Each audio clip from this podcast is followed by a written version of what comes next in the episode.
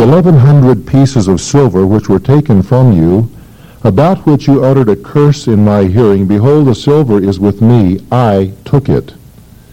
Now, by this statement, we're given a little background on what happened. This, his mother had uh, had some money laid aside. Now, we learn from verse 10 that apparently about 10 pieces of silver was a year's wage. So when you have 1,100 pieces of silver, you understand the value of this uh, savings that she had. And it disappeared. Someone stole it. In response to that, she uttered a curse upon the person who took it. Now, what is a curse?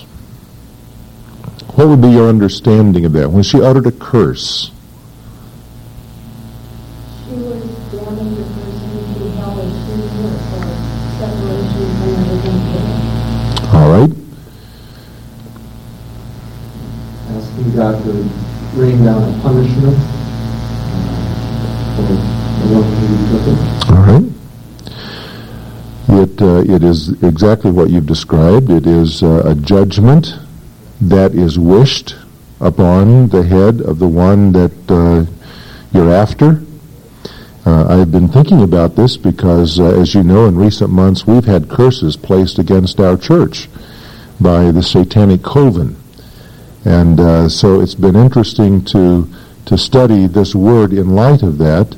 It is a desire for judgment, for trouble, for punishment in the life of the person you place the curse against. Now, do curses work? Well, often they are merely statements of uh, emotional disgust or desire. Uh, we hear people damning others rather frequently. Uh, that is a curse, by the way, to damn someone.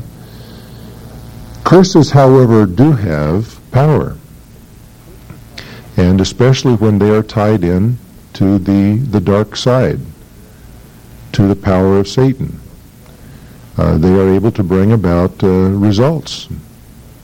Uh, I don't know whether you've experienced those in the tribal setting, Mary, where you and Steve have worked, but uh, there are many missionaries in tribal settings who have experienced the power of the curses of witch doctors to actually kill people. And so here is a, a mother in Israel who pronounces a curse upon the person who took her money. And when her son, by the way, let me just finish up on that a little bit. Uh, what is the opposite of a curse? A blessing. A curse is not always tied in with Satan. God pronounced curses or judgments upon those who disobey his law. You remember when the people of Israel uh, got into the promised land, Joshua took them to Mount Ebal and Mount Gerizim, and there on the two mountainsides they pronounced the curses and the blessings of the law on either side. We are commanded in the law not to curse God in Exodus chapter 22, nor any of his leaders. Now, why does it say that? Well, when one places a curse upon another, one is placing himself in the place of judgment, saying, I am the judge. And when one curses God, he's saying, I am greater than God. I can curse God, which is a foolish thing to do. So the command in, in Exodus 22 is, do not curse God. Well, here we see this mother who did bring a curse upon whoever took her money. The son heard this statement, took it very seriously. And so he went to his mother and confessed that he was the one who took it. Now she turned right around and said, Blessed be my son by the Lord. And so she was attempting to counteract this curse that she had uttered before by saying, Blessing. You see, it's the opposite of the curse. May good come. She's speaking well on his behalf. Blessed be my son by the Lord. And he returned the 1100 pieces of silver to his mother. And uh, lest you get too excited about the godliness of this woman, it says, the mother said, I wholly dedicate the silver from my hand to the Lord for my son to make a graven image. So here's a mom who's pretty mixed up. And uh, she has tied in somehow with the Canaanite religion and thus the, the curse that she had spoken was probably uttered with that kind of, uh, of uh, understanding, an idolatrous pagan understanding of what a curse is all about, even though she turns around and blesses in the name of Israel's God. But now she's so confused that she dedicates this silver to the Lord so that her son can make a graven image. Turn back to Deuteronomy 27 for just a minute and look what it says there. And she's just gotten rid of a curse, she thinks. In Deuteronomy 27:15 it says, "Cursed is the man who makes an idol or a molten image, an abomination to the Lord." And so in doing what she did, she brought curse again upon her son by saying that he could make this graven image and a molten image. Now therefore, she says, I return them to you, that is the pieces of silver. So when he returned the silver to his mother, his mother took 200 pieces of silver and gave them to the silversmith who made them into a graven image and a molten image, and they were in the house of Micah, her son. And the man Micah had a shrine. The word literally means a house of gods. And uh, it says that he made an ephod, which is a priestly garment of some sort. And household idols, these are mentioned rather frequently in the Old Testament. The Canaanites had them. Archaeologists have dug them up. They are they vary in size from rather small to several inches high. These were gods that people made and put into their houses for their families. And consequently, he consecrated one of his sons that he might become his priest. And so here's a guy who sets up his own religion. Now he does it in the name of Yahweh, and yet he brings in all of this, this stuff from the Canaanites, the, the idolatry. He establishes his own priesthood using his son. And the writer says, in those days there was no king in Israel. Every man did that which was right uh, in his own eyes. Now there was a young man, we're going to get another piece of the story here, from Bethlehem in Judah, in the family of Judah, who was a Levite. Now what about the Levites? What do you know about them? They were the priestly tribe, weren't they? They were for the service of uh, the tabernacle. And this uh, young man was staying there. Then the man departed from the city, from Bethlehem in Judah, to stay wherever he might find a place, and as he made his journey northward, he came to the hill country of Ephraim, to the house of Micah. Now there weren't holiday inns. People stayed with other people who had an extra room, kind of a bed and breakfast sort of situation. So he stayed there, and Micah said to him, Where do you come from? And he said, uh, I'm a Levite from Bethlehem in Judah. And I'm going to uh, stay wherever I may find a place. Now we're just going to skip ahead for a moment. Look in chapter 18, verse 30 for the name of this man. You see that his name is Jonathan, the son of Gershom, the son of Manasseh. Now actually, uh, most scholars believe that this is a misreading here, that the Masoretes who uh, went to this word and in order to spare any association of idolatry with Moses, put an extra little mark there in the Hebrew text to make it Manasseh, uh, pretty certainly what that ought to say is Jonathan, the son of Gershom, the son of Moses. So who is this young man who has come to stay with Micah? He is the grandson of Moses. So this tells us this is early in the period of the judges when this young man would still have been alive. And uh, it tells us that uh, Moses' family, Gershom's son, had a problem, as we're going to see.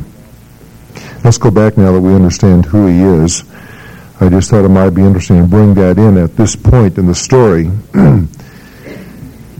and he says, I'm going to uh, stay wherever I may find a place. And Micah then said to him, Dwell with me and be a father and a priest to me. The word father here is a title of honor. He is saying, take an exalted place of honor in my household. Be a priest to me. You see, he's established a priesthood already, a pseudo-priesthood, using his son as priest, but he's not satisfied with that.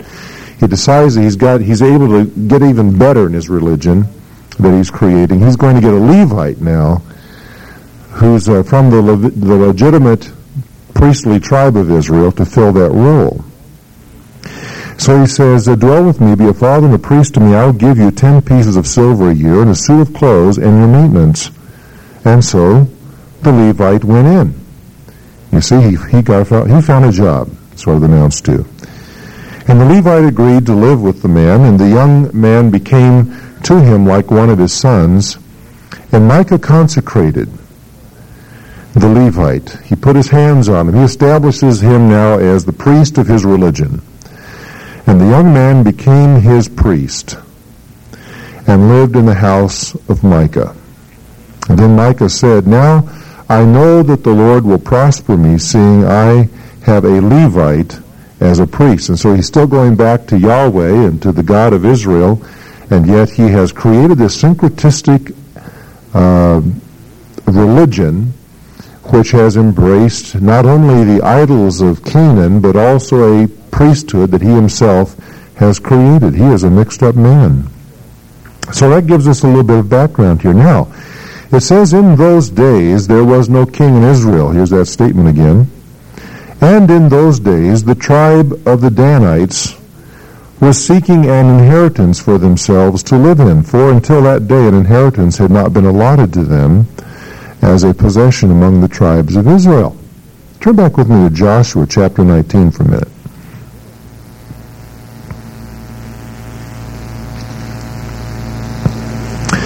Joshua chapter 19 and verse 40. The uh, lots are being given for the, the land, and it says, The seventh lot fell to the tribe of the sons of Dan according to their families.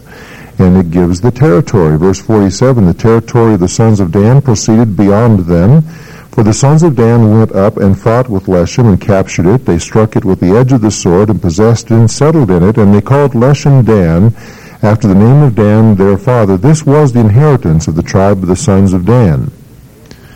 But now we learn in Judges that they have uh, no allotted possession. What's happened here? Well, I think we get a bit of the story if we look back in the Judges now in chapter 1. We'll understand better what's happened to Dan the people of Dan. Judges chapter 1 verse 34. Then the Amorites forced the sons of Dan into the hill country, for they did not allow them to come down to the valley. Yet the Amorites persisted in living in Mount Heres and so on. So what that tells us is that although the tribe of Dan had been given this piece of land, which uh, is roughly down in the, the Gaza Strip area, where some of the trouble is right now over in Israel. It's between uh, Jerusalem and the Mediterranean Sea. And if you have a map in the back of your Bible that talks about the days of Judges, you might even want to look back there and see where that tribe was located. Um, What this tells us is that the Amorites, and we know from other places that the Philistines who lived in that area as well, put pressure on the people of Dan so that they never did really possess what was given to them. They fought initially for part of it, but they didn't persist. They were not bold and strong in their faith. They, they did not follow through with what God had given them, and the result of that was they were rather dispossessed. They were homeless people, so to speak. And now they are migrating. And what this chapter 18 tells us is that they were migrating to the north and looking for a place where they might settle. Now, eventually they end up way up north, as we're going to see. But uh, right now they are coming up through the middle of Palestine in their migration. So going back now to Judges 18:2, it says, The sons of Dan sent from their family five men out of their whole number, valiant men from Zorah and Eshtaol. That's the area where Samson later would come to power. They sent them out to spy out the land and to search it. This kind of reminds you of another period, doesn't it? When the people of Israel were down in Kadesh Barnea. And God told them to go into the land. They said, well, we're going to send spies in, you know, we'll search it out. And in that case, the majority report was, we can't do it, it's too great. And, and so they went into the wilderness. Here we see five spies sent out into their own, among their own people to find a place. And uh, they said, Go and search the land. And they came to the hill country of Ephraim, to the house of Micah, and they lodged there. When they were near the house of Micah, they recognized the voice of the young man. Now, this is Jonathan, Moses' grandson. Now, when it says they recognized his voice, it doesn't necessarily mean that they had known him before and said, Oh, I know that guy. What it probably means is that they recognized his, his accent, a Judean accent, which was different than most of the people who lived in the hill country of Ephraim. And they turned aside there and said to him, Who brought you here? And what are you doing in this place? And what do you have here? Oh, they're kind of nosy, aren't they? And he said to them, Thus and so has Micah done to me, and he has hired me, and I have become his priest. And they said, uh, Inquire of God, please, that we may know whether our way on which we are going will be prosperous. And so they say, hey, you're a priest, let us know what, what's in the future for us. So this is not probably a genuine asking of what God wants, but it's more of a superstitious thing. And the priest said to them, Go in peace. Shalom. Your way in which you're going has the Lord's approval. Well, we have no record here that this man ever searched uh, the, the mind of God for this answer. He just seems to have immediately responded uh, in the way that he did. And he was uh, undoubtedly incorrect. They didn't have the Lord's approval because they were not going to God's assigned place for them, which we've already noted was down uh, toward the Mediterranean Sea. They did not take what God had given to them and the place where they are going and will eventually establish themselves is a place that becomes a center of idolatry in Israel for generations to come. So the, the journey they're on does not in fact have the Lord's approval, although this young man said it did.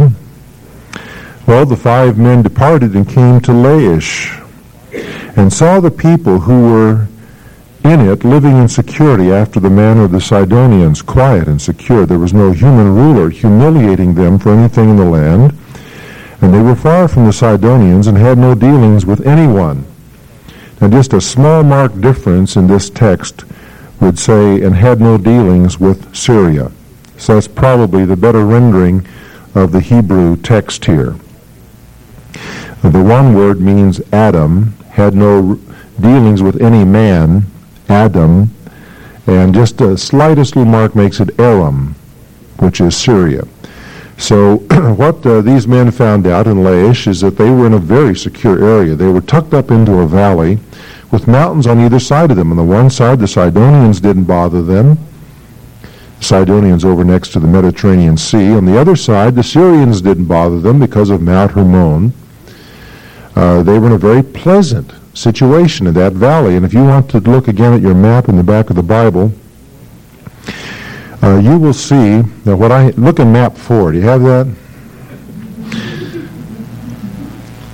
If you have a map that says Canaan as divided among the 12 tribes or something like that, you may notice you notice the, the Dead Sea there toward the bottom of the page and the Sea of Galilee up from it, up the Jordan River.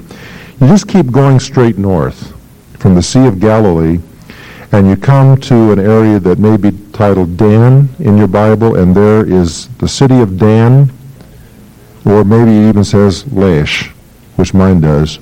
That's the city, and uh, if you have any kind of uh, markings in your Bible for mountains, it, you may even be able to see there the mountains on either side of this very pleasant uh, area.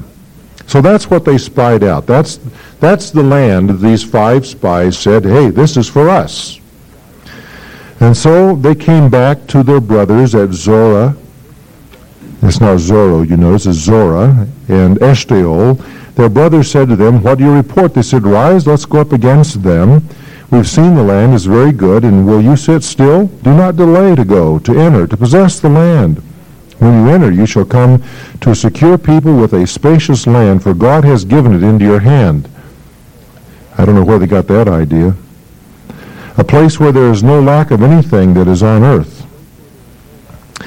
So the family of the Danites from Zorah and from Eshtaol, 600 men armed with weapons of war, set out. So this is the advance party going before the, the rest of these migrants. 600 warriors are going, and you can tell from the number that they didn't expect a huge battle when they got there. Now they went up and camped at Kiriath Jearim in Judah. Now, that wasn't very far away from where they had started. It seems to be the gathering point where they came together before they started this march. And uh, it, the, the writer here notes that this is to that very day when he was living 300 or so years later, still called the Camp of Dan. That was the name of it. It's west of Kiriath Jearim, he says. And they passed from there to the hill country of Ephraim and came to the house of Micah. And so now we come back to Micah. And uh, it says that the five men who went to spy out the country of Laish answered and and said to their kinsmen, Do you know that there are in these houses an ephod, and household idols, and a graven image, and a molten image? Now therefore consider what you should do. And they turned aside there, and came to the house of the young man, the Levite, to the house of Micah, and asked him uh, of his welfare. And the six hundred men armed with their weapons of war, who were with the sons of Dan, stood by the entrance of the gate. Now the five men who went to spy out the land went up and entered there, and they took the graven image and the ephod and the household idols and the molten image, while the priests stood by the entrance of the gate with the 600 uh, of soldiers. And when they when these went into Micah's house and took the image, the ephod, the household idols, the molten image, the priest said to them, uh, What are you doing? And they said to him, Be silent, put your hand over your mouth, which was a way of just kind of reinforcing, don't say a lot of words here, and come with us, and be to us a father and a priest. So they make a proposition to him. Here you are, we're taking away the instruments of your religion. This, you're going to be out of a job, fella. You're going to be on unemployment real soon. So why don't you come with us? And uh, is it better for you, they say, to be a priest to the house of one man or to be a priest to a tribe, to a family? We've got a promotion for you, too, if you'll take us up on. You'll have a whole, you'll have a big place. You have a lot of people who look up to you. And the priest's heart was glad. Wouldn't yours? I mean, you get a promotion here, right? What's an offer in your career that you just couldn't refuse? This is what this fellow had. He may not have been able to refuse it for a couple of reasons. But one of them was that uh, it was a big opportunity. His heart was glad. He took the ephod, the household idols, graven image, and went among the people. And it says, Then they turned and departed and put the little ones and the livestock and the valuables in front of them. And the, the, what they're doing here is they're, they're turning around. Before the soldiers seem to have been going first. And now they've turned it around. Most of the migrants, the, the families with the, the livestock, they put first. And the soldiers are coming behind. Why? They're expecting to be chased. They're anticipating what does happen.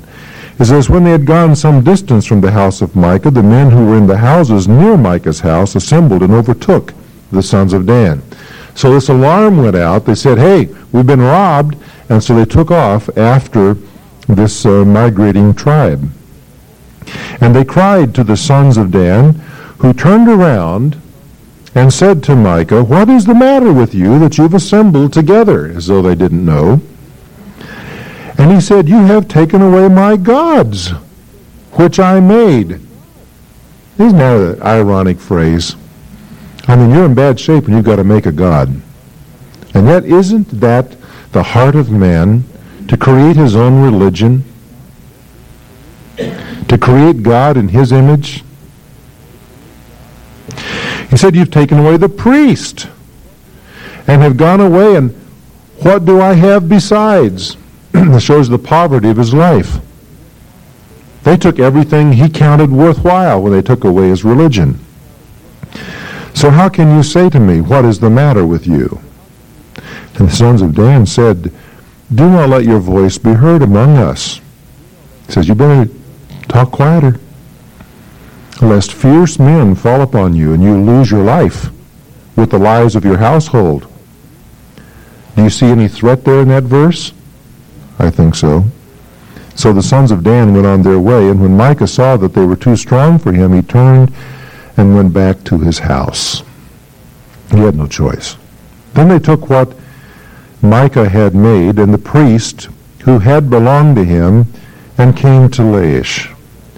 So now they're continuing on north. Micah is out of the picture now, but uh, they they have uh, his religious items and they have his priest, and they journey on. They migrate on to the north, and they come to this city that they had spied out to a people quiet and secure, and struck them with the edge of the sword. And they burned the city with fire. Now, this is what God told them to do in, uh, in Joshua when they went into the land. And so they may have felt that they should do this in order to comply with what God had ordered uh, years before as uh, the, the people went into the land of Canaan. Um, it was a slaughter, is what it was. And they burned the city, and there was no one to deliver them because it was far from sight, and they had no dealings with any man. Again, I say it's probably Syria. And it was in the valley which is near Beth Rehob. And they rebuilt the city and lived in it. So the Danites then built a new city on the ashes of the old one, and they called the name of the city Dan. Not too surprising, that's the name of the father of their tribe. However, the name of the city formerly was Laish, and the sons of Dan set up for themselves the graven image. And Jonathan, the son of Gershom, the son of Moses, he and his sons were priests to the tribe of the Danites until the day of the captivity of the land. Now the question arises at this point, what is this captivity that is spoken about? There are several suggestions. And I'm not sure it's real clear as to which one is in view. If it were, then there wouldn't be several suggestions, I suppose. One possibility is it is talking about the time when Tiglath-Pileser of Syria, Assyria came about 732 and attacked northern Israel. Took some people away. Others say no, it was 10 years later when the Assyrians took away the northern kingdom altogether, shut it down under the judgment of God. Uh, there are others who believe that it may be some lesser captivity when um, the Philistines perhaps attacked uh, Israel.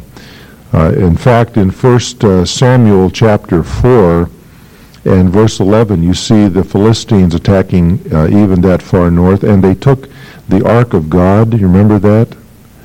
And it could be that that is the occasion that is spoken about here. But the point that uh, I want to make is that when they got to this place, they established this apostate religion that Micah had created. And they adapted it, adopted it, I should say, and established it then uh, in that city of Dan. And so they set up for themselves Micah's graven image, which he had made all the time that the house of God was at Shiloh. Now that's an interesting uh, phrase or, or, idea there because it, it gives us a little piece of information. Shiloh is about 20 miles north of Jerusalem, and it is the place where Joshua had the, the uh, tabernacle, the house of God, established after the people entered the land. Later on, Dan became a site, uh, a shrine for the worship of the people of Israel.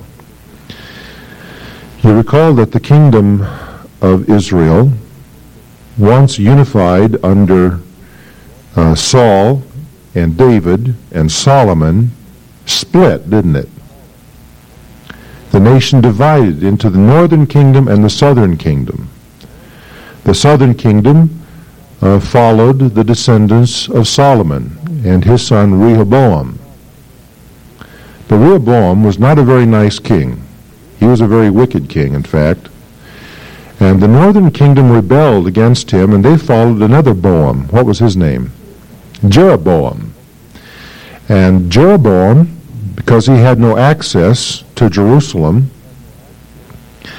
uh, and to the worship there, Jeroboam established idolatry in the northern kingdom of Israel. Now, he did that for practical reasons, among others, because religion is a very powerful unifying force among a people. Now, they were cut off from Jerusalem. It belonged down here to the southern kingdom, so he had to do something to create religion up here in the north to unify his people. And so he established Dan as one of two sites where they would worship. And there in this city of Dan, for generations to come, they went to worship the idols probably some of these very same idols of Micah. And so it was an abomination in Israel. This, this uh, apostate religion hung around for generations and generations, and ultimately it brought the destruction of the northern kingdom uh, that was named Israel or Samaria. Well, we, in, we meet some interesting characters in this story. Um, on the scum chart, who do you think ranks worse? Micah, Jonathan, or the Danites? What do you think? Why would you say the grandson of Moses, Paul?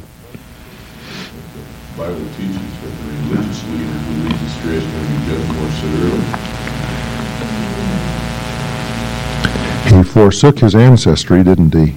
too. Mm-hmm. Any other thoughts?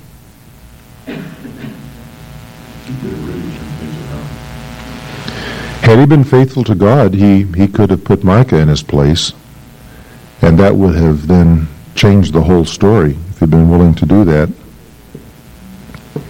I would tend to agree with you. I think he's the, the, the on the scum list the worst.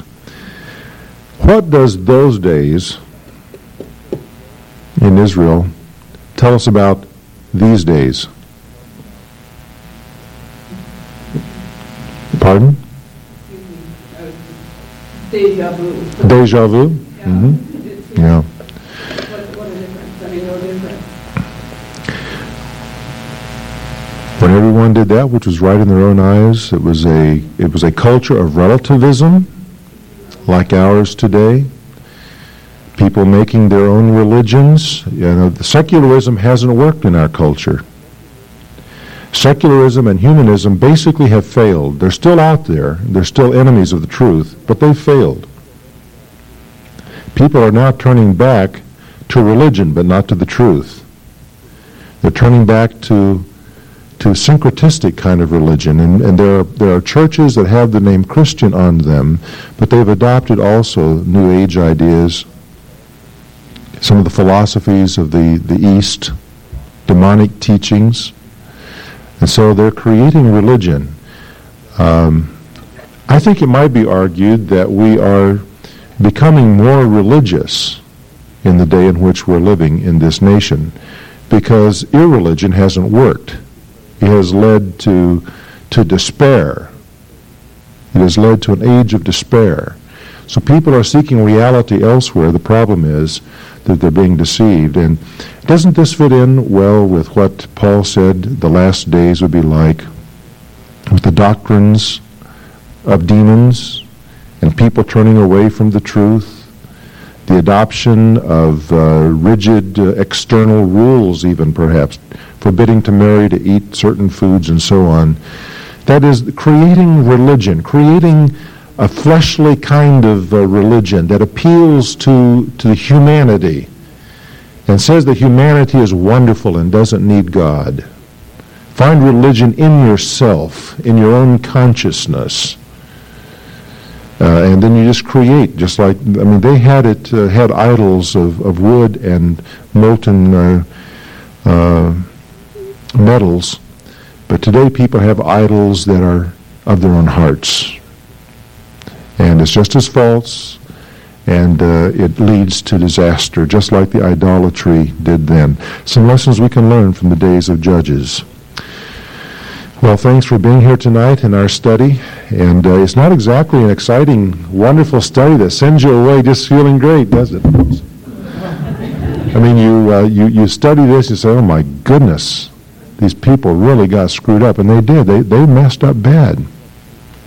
The only way we can stay straight is to stick to the book, the book of God. Let's pray together. Now, Father, I pray that uh, that will be what we do.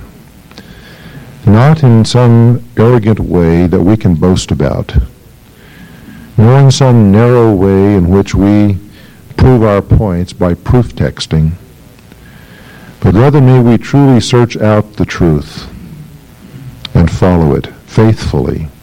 And in this day, like that of the judges, this day of apostasy among those who name God, may we stand true and faithful.